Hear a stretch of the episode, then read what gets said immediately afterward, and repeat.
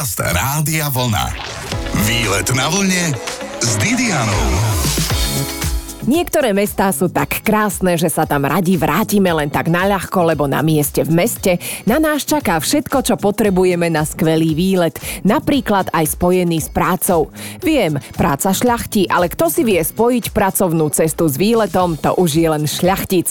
Dnes preto výletujeme už po druhý krát v druhom najväčšom meste Slovenska v Košiciach. Počúvate to pravé poludnie na vlne. Výlet na vlne s Didianou. Sme v Košiciach a už viem, že ak chcem mať dobrý program a aj sa niečo dozvedieť, nie len bežne odrapotané od sprievodcu, je fajn mať potom za sprievodcu Milana Kolcúna. Dozviete sa nie len bežné fakty, že v Košiciach majú najzachovalejšie centrum a najdlhšiu promenádu na Slovensku, ale napríklad vás Milan zoberie aj mimo centra na Košickú železničku. Je to jedna trasa, ktorá má vyše 4 kilometrov. Sme v Čermelskom údolí, veľmi blízko od Košíc a táto železnička je pôvodne pionierskou železničkou z 50. rokov. Tie železničky stavali pri rôznych mestách, pri Prešove a tak ďalej. Bolo ich, myslím, okolo 20 v celom Československu. Tie železničky mali primeť deti, aby mali chuť stať sa železničiarmi, lebo od malička mohli tam pomáhať. Všetko, čo zvládali robiť deti, napríklad štikať lístky, tak to mohli robiť. No ale keď zanikol socializmus, jednotlivé železničky pionierské tiež tiež pozanikali a ostala jedna jediná v Československu a to je tá Košická. Už sa nebola pionierská, ale detská železnička a ten duch, že fakt deti tu pomáhajú a vám zoberú ten lístok trebárs alebo vypravia vlak, tak to je veľká vec. Nedá sa to nazvať ako detská práca, áno? Nie sú tam týrané tie deti, že musíte pracovať teraz, robia to radi. Ide o to, že si to užívajú. Však za to nedostanú peniaze, áno, ale časom niektorí tam ostanú a pomáhajú a už potom môže sa niekto stať aj treba strojvedúcim a tak ďalej. Ty keď si bol malý, čím si chcel byť? Sprievodcom? Ja, železničným? Ja keď som bol malý, som chcel byť kameramanom a v škole som vytvoril celý e, filmový štáb a keď sa niekde stala nejaká bitka na chodbe školy, my sme boli tam prví ako náš štáb a sme si kamerovali z rôznych týchto, svietili sme na nich, oni sa prestali byť, lebo sme im do očí svietili, na tom sme si zakladali povedali, že my potrebujeme dokumentovať veci. Vidíte, treba mať svoje sny, oni sa potom časom plnia. Dobre, čiže skončili sme pri detskej železničke. Dá sa tam ísť. Ako dlho je to vzdialené od Košic? Je to MHDčkou prístupné a vtedy to je 10-12 minút. Podľa toho, z ktorej časti mesta sa vydáte. Autom je to, je to 5 minút z centra. No a dá sa ísť aj pešo z centra. Za takých 45 e, minút by ste sa ocitli v lese. Vieme, že mnohí dospelí sú ešte stále deti, môžu sa aj dospelí zviezť na tejto detskej železničke. Samozrejme a pre nich to bude také, že možno taká nostalgia, história. Pravda, tie vagóniky sú aj 100 rokov staré, aj tie lokomotívy. Párna lokomotíva, originál, ktorá bola opravená, čiže znova jazdí. Toto je veľká atrakcia. Čiže pre tých technicky zdatných oteckov, tak to je veľká možnosť pofrajeriť pred deťmi a vysvetľovať im, ako ako funguje princíp lokomotívy. Na konci ešte dokonca sa možno povoziť na drezine. Tu je jediný drezinový ovál na Slovensku, takže vyskúšať si, ako zapojiť silu svalov, aby ste sa vozili po koľajniciach. Opíš mi prosím ťa drezinu, lebo nie každý si to vie predstaviť, ale už mnohí šípia, keď si to trošku vysvetlil. Drezina je ako keby také autíčko, ale e, je zasadené na koľajniciach, má 4 kolesa a treba tam zdvíhať a spúšťať taký mechanizmus a to je vlastne pohon tej dreziny, čiže ide to na ručný pohon. To je krásne. Treba si to už len ísť vyskúšať. Košice a okolie aj to dnes riešime alebo preberáme a navštevujeme v rámci výletu na vlne. Počúvate výlet na vlne s Didianou. Vedeli ste, že Košice majú aj svoj hrad? Respektíve mali zbúrali ho, čím si teda riadne zamakali búrači, ale je to roztomilé miesto, kde vám o hrade aj porozprávajú. Typ na výlet mi však dal miestny košický celebritný sprievodca Milan Kolcun.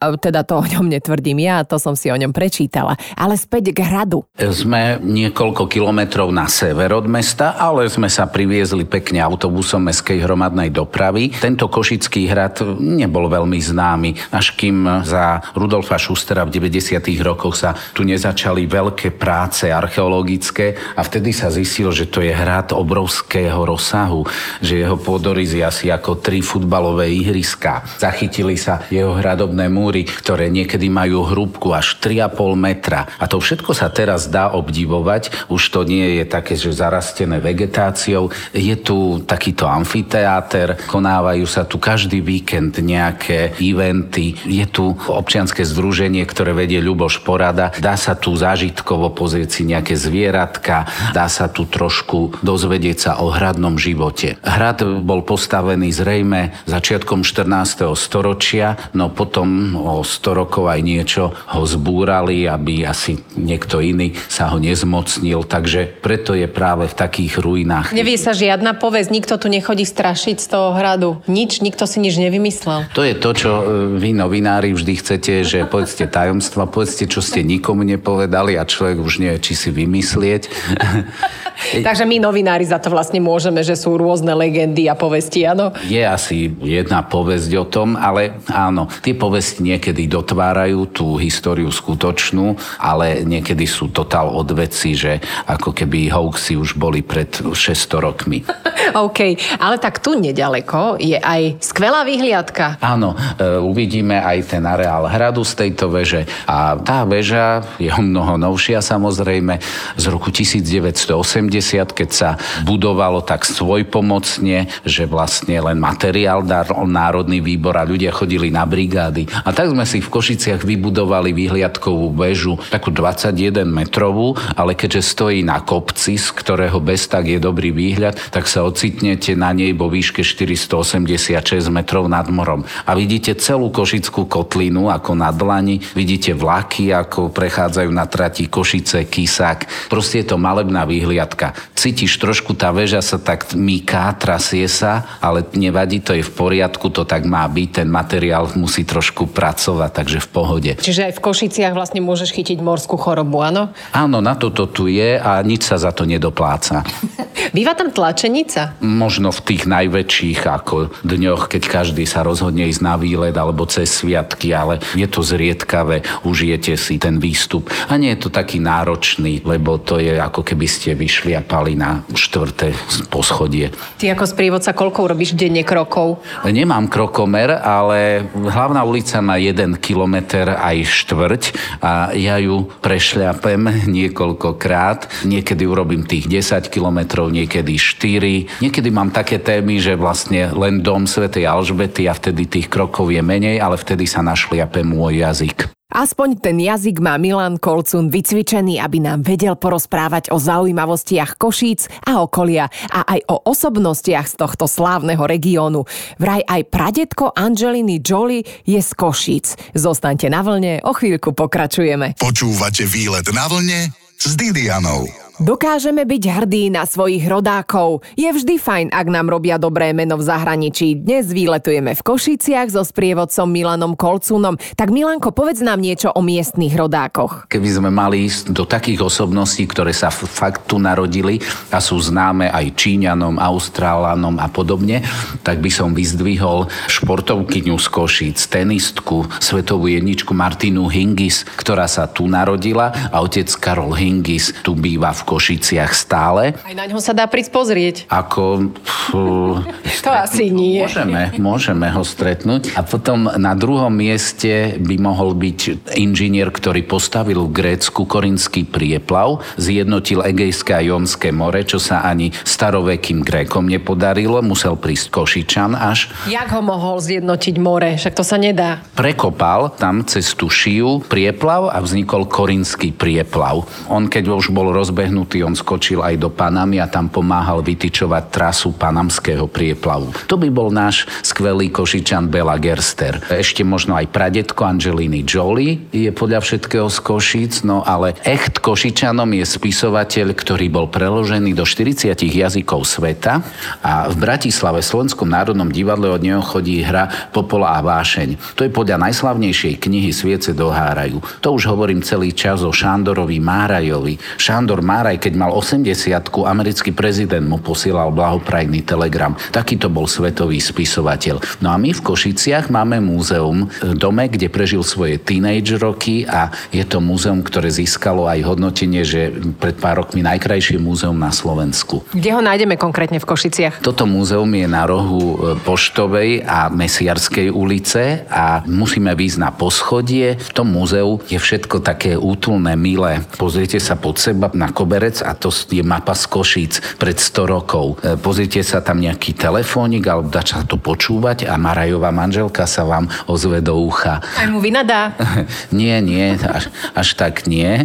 No a vidíme tam jeho brata Gezu Radvániho, ktorý bol slávnym maďarským filmovým režisérom. No a ten Šandor Máraj to bol svetobežník. On, on sa neob... Nechcel byť doma prosto pri žene, preto mu furt volala, áno? On práve, že s manželkou cestoval, vyše 60 rokov boli spolu. Možno nechcel byť už tak potom pri rodičoch, lebo ako tínejdžer odišiel a už žil všelikde. No ale Košice, všade o nich krásne píše. Kniha Spoveď Mešťana, tretina knihy je vlastne o Košiciach. On hovoril, že Košice sú prototypom európskeho mesta. On predpokladal Európsku úniu napríklad a takéto veci. No a krásne píše. Napríklad kniha Spoveď Mešťana, to sú len tri osoby, malá kniha a tam je láska, priateľstvo, zrada, všetko. Všetko v malom vydaní. No tak máme tip, že čo čítať počas dlhých, teplých alebo zimných alebo hociakých večerov a dní. Áno, a do tohto múzea každý, kto má rád Máraja, aj kto má rád Košice pred 100 rokmi, by mal zájsť. Je to tu malebné. Aj každý, kto nemá rád, možno ich začne mať rád.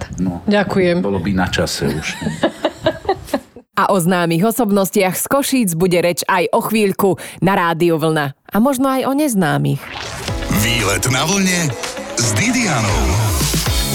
Videli ste Angeliku? Vystupuje tam Rákoci, šľachtic, ktorý je pochovaný v Košiciach.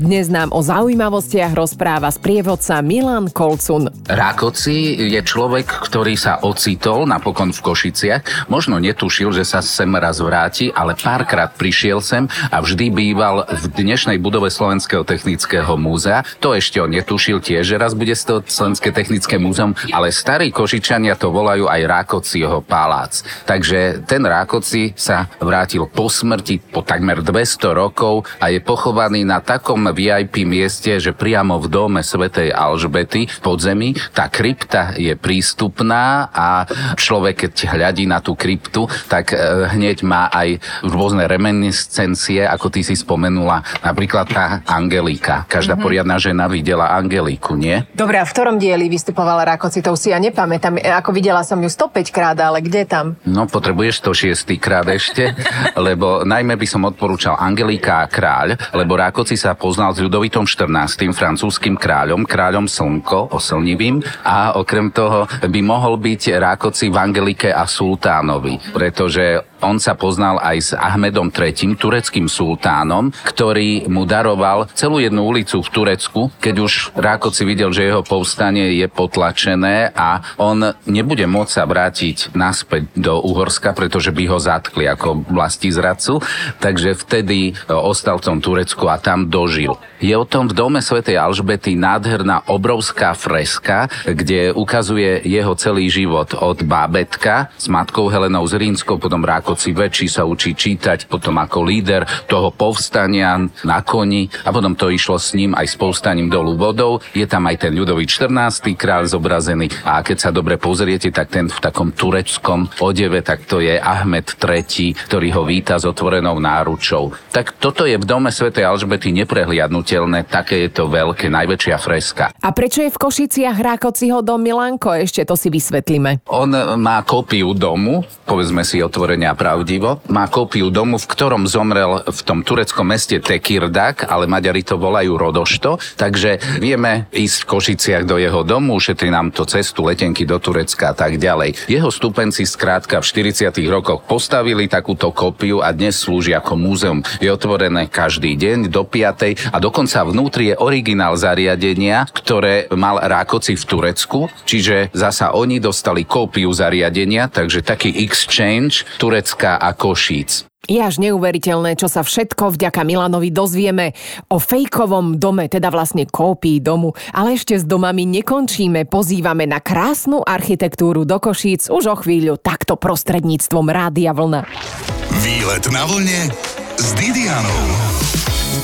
Ak cestujete do Košíc vlakom, tak keď vystúpite, to je radosť. Nie preto, že cestu vlakom máte z krku, ale že sa rýchlo dostanete napríklad pešo do centra, kde môžete obdivovať nádhernú miestnu architektúru. Jakabov palác je prvou pozvánkou ku krásam kožickej architektúry, ak sa vydáte smerom zo železničnej stanice alebo z autobusovej do centra, je neprehliadnutelný. Hneď napravo za mestským parkom je to budova, ktorá v sebe má neobarok, neogotiku, tie historické štýly. Trošku je to také romantické romantizujúce, nás to odkazuje, že wow, romantika, čo je tie exotické krajiny, ak tam fajne je, nie? A nemusíme ísť, ideme do Jakabovho paláca, alebo v minulosti, ako sa žilo, posun v čase, hneď pozrieme sa na tú architektúru a máme to. Jakabov palác pritom má len vyše 100 rokov, je zo začiatku 20. storočia a bol postavený pre doktora Senku a práve rodinou Jakabovcov, ktorí v Košiciach postavili v istom období možno každý piatý dom, napríklad štátne divadlo stavali ako stavebná firma. Výborne, je zachovaný?